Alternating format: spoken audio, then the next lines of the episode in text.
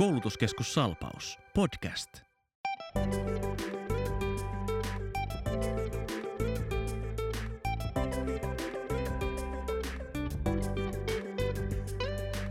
Tervetuloa Salpauksen työelämäpodcastin pariin. Meillä on järjestyksessään viides jakso ja minä olen Otto Ripatti. Ja täällä myös mukana Henna Erkamo. Ja tänään puhutaankin yrittäjyydestä ehkä vähän yleisemmällä tasolla ja yrittäjäjärjestöistä ja sitä varten meillä on täällä mitä mainioin vieras. Haluatko oikein itse esitellä itsesi? No kiitoksia. Eli Heta Vihervirta Vuontelo ja päijät yrittäjistä. Tota, sulla on varmaan korkeampaa tietoa tästä yritysdemografiasta tässä päijät alueella. Onko joku sellainen asia, mikä tällä alueella erityisesti painottuu tässä asiassa? Joo, no päijät on suhteellisesti enemmän muuhun maahan verraten näitä perheyrityksiä. Että se näkyy selkeästi, selkeästi erona ja se on niin ihan positiivinen, positiivinen asia, että siitä ollaan tyytyväisiä ja se luo omalla tavallaan työllisyyttä myös lisää ja sellaista sitoutumista. Joo, perheyrityksethän on perinteisesti myöskin pitkäikäisempiä ja jatkuvuutta ehkä sillä tavalla on. Kyllä näin. Joo, juuri näin. Ja perheyrityksissä viimeiseen asti kyllä niin yrittäjät kuin sitten työntekijätkin niin pyritään pitämään se, että työpaikat säilyy ja mennään eteenpäin asioissa. Miten sitten yritysten koko? Onko täällä paljon isompia, pienempiä, keskisuuria yrityksiä? No ihan niin kuin valtakunnallisesti ylipäätään, niin siis valtaosahan Suomen yrityksistä on pieniä keskikokoisia. Se on ihan selvä ja onhan päijät historiassa tosi paljon perheyrityksiä ja paljon teollisuutta tietysti historiassa, jos ajattelee, täällä on muotoilua vahvasti ja sitten palvelu, entisestään palveluyrityspuoli noussut tosi vahvasti. No tota, tietysti kun yritysjärjestöä edustat, niin tietysti kiinnostaa nämä yrittäjien järjestäytymisaste. Onko yrittäjä ylipäätään sellainen, joka mielellään järjestäytyy? No riippuu varmaan vähän yrittäjästä ja yrityksestä, sanotaan näin, mutta kyllä on nähtävissä, että yrittäjät ha- haluaa hakeutua toistensa seuraa ja verkostoitua ja hakea sitä vertaistukea, että siinä mielessä kyllä – niin vaan yrittäjä voi ymmärtää toista yrittäjää kunnolla. Ja näin oikeasti onkin, koska silloin on sitä kokemuspohjaa, vertaistukea siitä yrittäjältä, vaikka olet eri toimialalla, niin äärimmäisen tärkeä, tärkeä linkki. No mitäs tämä korona-aika, se varmaan on myöskin sitä vertaistukea ja sen tarvetta lisännyt aika paljon. Se on lisännyt sitä oleellisesti ja se on lisännyt sitä paikallisesti, alueellisesti kuin sitten valtakunnallisesti. Et se on ihan, ihan selvää, että on ollut tarve sille tiedolle, faktatiedolle, sille, että on tukea. Sen lisäksi on se sitten ihan konkreettista tiedon jakamista, koulutusta, infoa tai sitten sitä henkisen jaksamisen tukea ja verkostoa. Eli se on lisännyt ihan selvästi tätä tarvetta.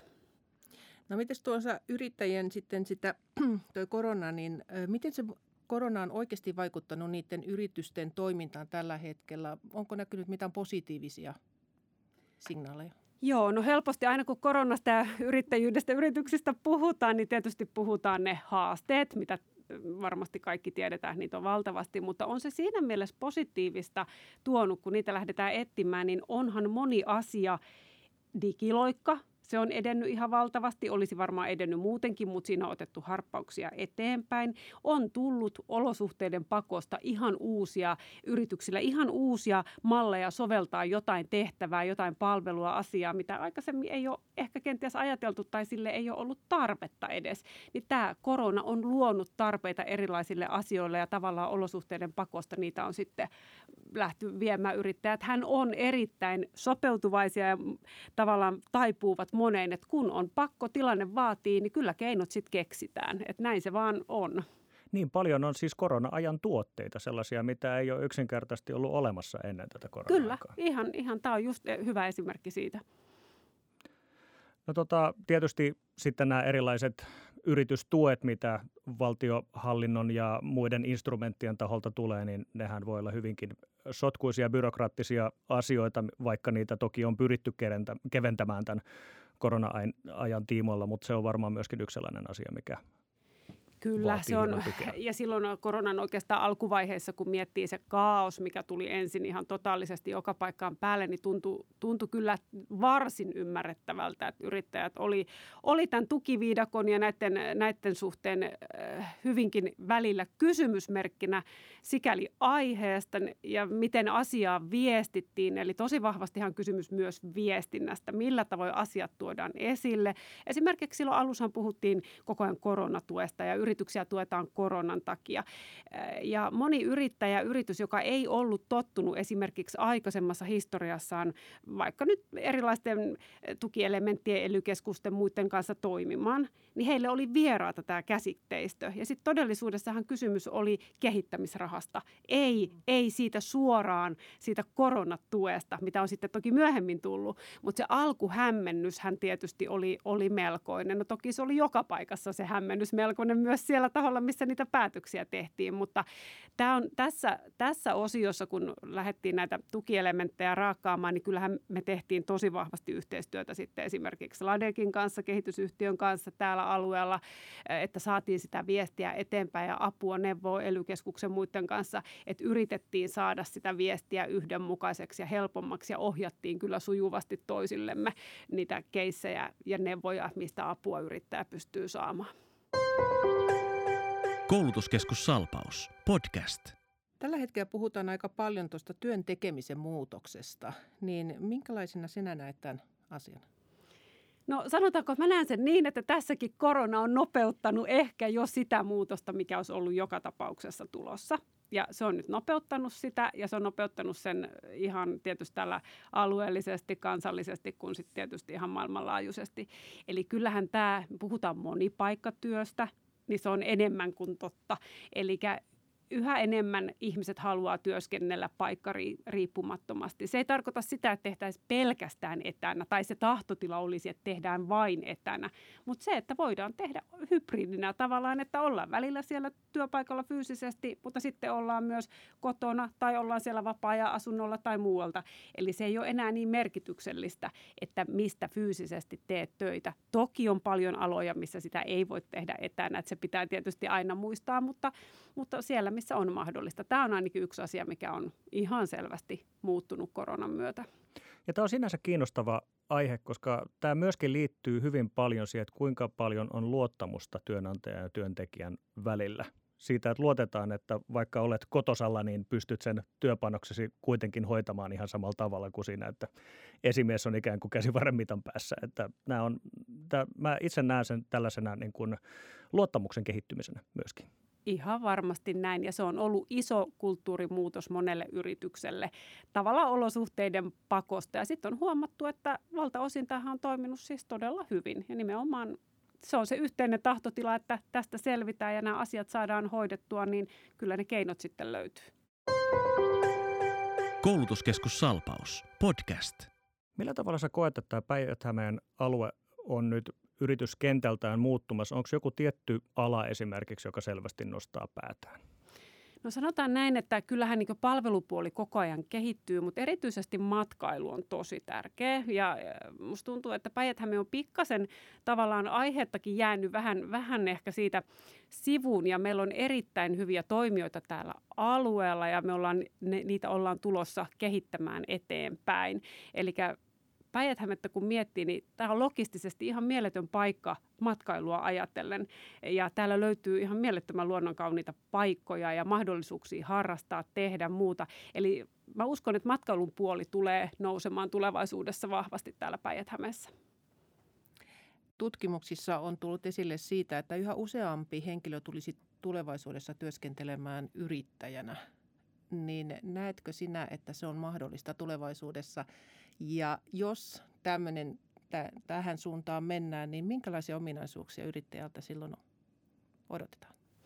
No kyllä mä uskoisin, että tämä tulee lisääntymään yrittäjäksi lähteminen, mutta mä, mä uskoisin, että siinä tapahtuu samalla myös se, että se monimuotoistuu. Eli se ei ole enää niin yksioikoista, että ryhdyn yrittäjäksi ja olen sitten sen koko työhistorian 30-40 vuotta yrittäjänä, vaan se tulee monimuotoisemmaksi, että voidaan olla yrittäjänä tietty aika, sen jälkeen palataan kenties palkkatöihin, työntekijäksi johonkin, sitten voidaan taas siirtyä, että tämän tyyppinen tulee varmastikin lisääntymään ja siihen liittyvä byrokratia tietysti olisi tärkeää, että se tehdään mahdollisimman matalaksi, että, että se on sitten sujuvasti, sujuvasti toimivaa. No se, että minkälaisia sitten ominaisuuksia tulevaisuudessa Yrittäjyys, jos mikä, niin vaatii kyllä sitä vähän multitaskaamista ja moniosaamista. Se on ihan selvää, että kun lähtee yrittäjäksi, niin pitää pystyä toimiin, toimiin aika monessa ja erilaisissa asioissa. Ne on viestinnällisiä asioita, ne on niitä byrokraattisia asioita. Se on sitten ihan se substanssi, mitä sä yrittäjänä toimit ja teet. Eli jos mietitään vaikka parturikampaajaa esimerkiksi, niin ei riitä yrittäjänä taito, että sä osaat todella hienosti leikata hiukset tai värjätä hiukset, vaan se vaatii todella paljon. Itse asiassa eilen juttelin, juttelin juuri yhden yrittäjän, parturikampaamon yrittäjän kanssa ja hän kertoi siitä muutoksesta, mitä on nyt esimerkiksi viimeisen 10 vuoden, 15 vuoden aikana tapahtunut. Niin hyvin paljon tämä somebrändäys, somessa toimiminen, palvelumuotoilu kaiken kaikkiaan, nousee myös siellä erittäin vahvasti. Eli on todella monia osa-alueita, mitä tarvitaan perinteisillä aloilla nykyään uutta. No nyt mä tartun tuohon, koska puhuttiin siitä, että minkälaista osaamista ehkä nyt yrittäjät tulevaisuudessa tarvitsevat lisää, niin, niin näin niin kuin koulutusinstanssin näkökulmasta tietysti tämmöinen markkinointiosaaminen ja erityisesti tämä somebrändäys, minkä mainitsit, niin se, siihen liittyvä koulutus, niin sen kysyntä varmaankin kasvaa se kasvaa ja se näkyy jo nyt. Se, se on ihan todella vahvasti kasvussa ja sitten tietysti kun itse pyöritään siellä somessa ja näin, niin me nähdään, että siihen on myös moni yrittäjä tarttunut palvelun tuottajana, tuo esille niitä mahdollisuuksia, mitä pystyy tehdä ja tuovat sitä, miten voivat myös kouluttaa ja opettaa muita yrittäjiä myydä palveluitaan. Se on tosi vahvassa nousussa. Koulutuskeskus Salpaus. Podcast. No miten sä näkisit sitten niin kuin salpauksen ja yrittäjän välisen yhteistyön? Mitä yhteistyön muotoja meillä, meidän pitäisi kehittää tai mikä olisi sellaiset tuotteet tai palvelut, jotka sitten auttaisivat meitä kumpaakin?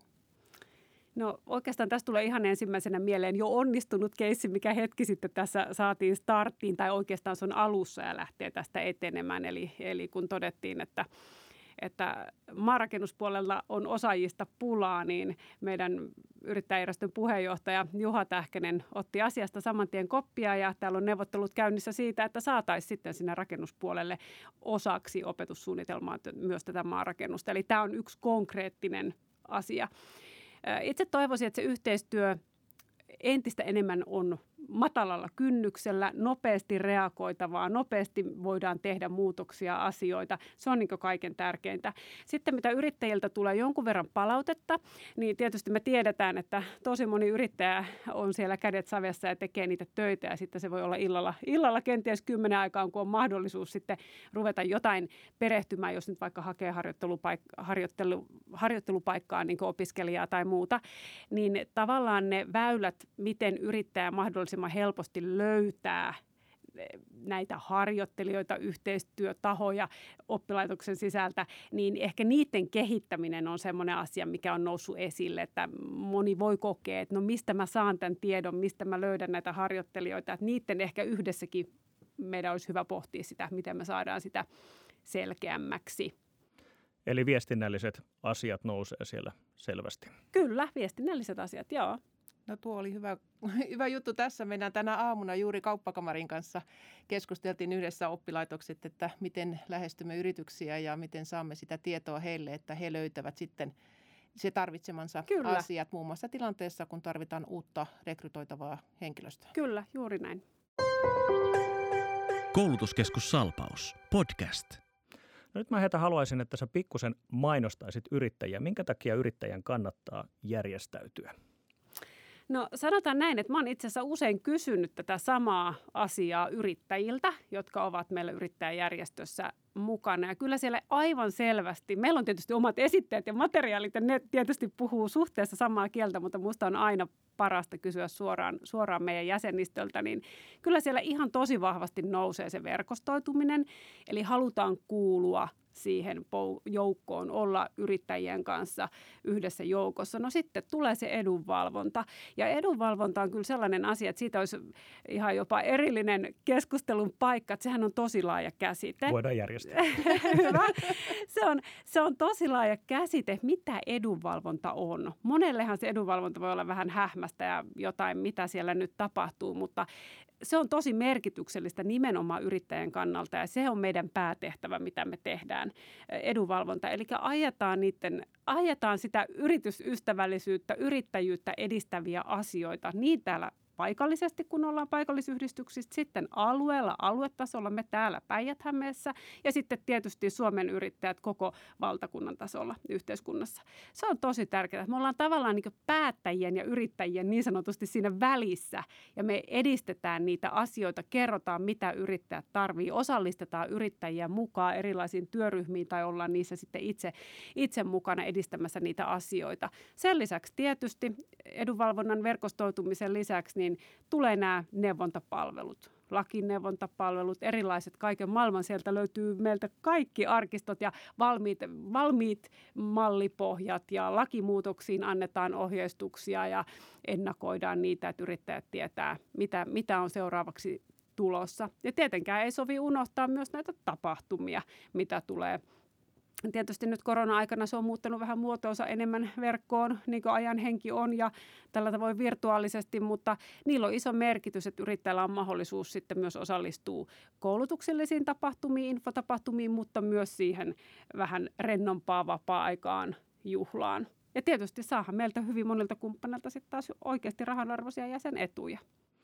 Niin, eli tämä edunvalvonta tapahtuu ikään kuin kahdella tasolla samaan aikaan, että se on tällaista ikään kuin ylätason poliittista vaikuttamista, mutta samaan aikaan se on hyvin konkreettisia neuvoja hyvin konkreettisiin arjen tilanteisiin. Kyllä, kyllä. Koulutuskeskus Salpaus, podcast. Jos joku meidän kuulijoista nyt tällä hetkellä miettii, että lähtisinkö yrittäjäksi, mitä sanoisit hänelle?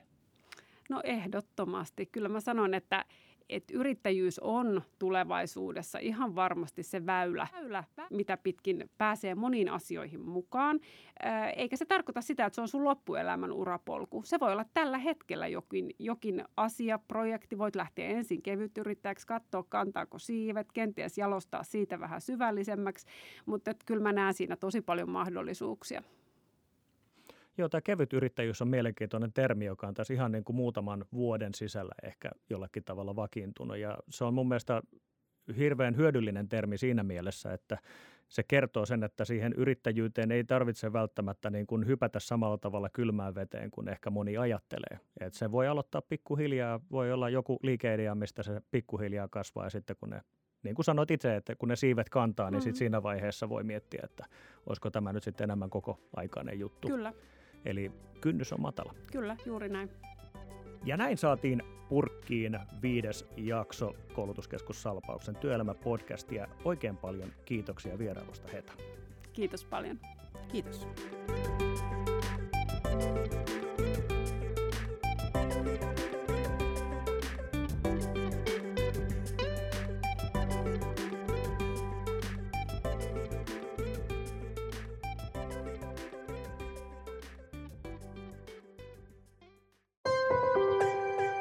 Salpaus. Ole hyvä.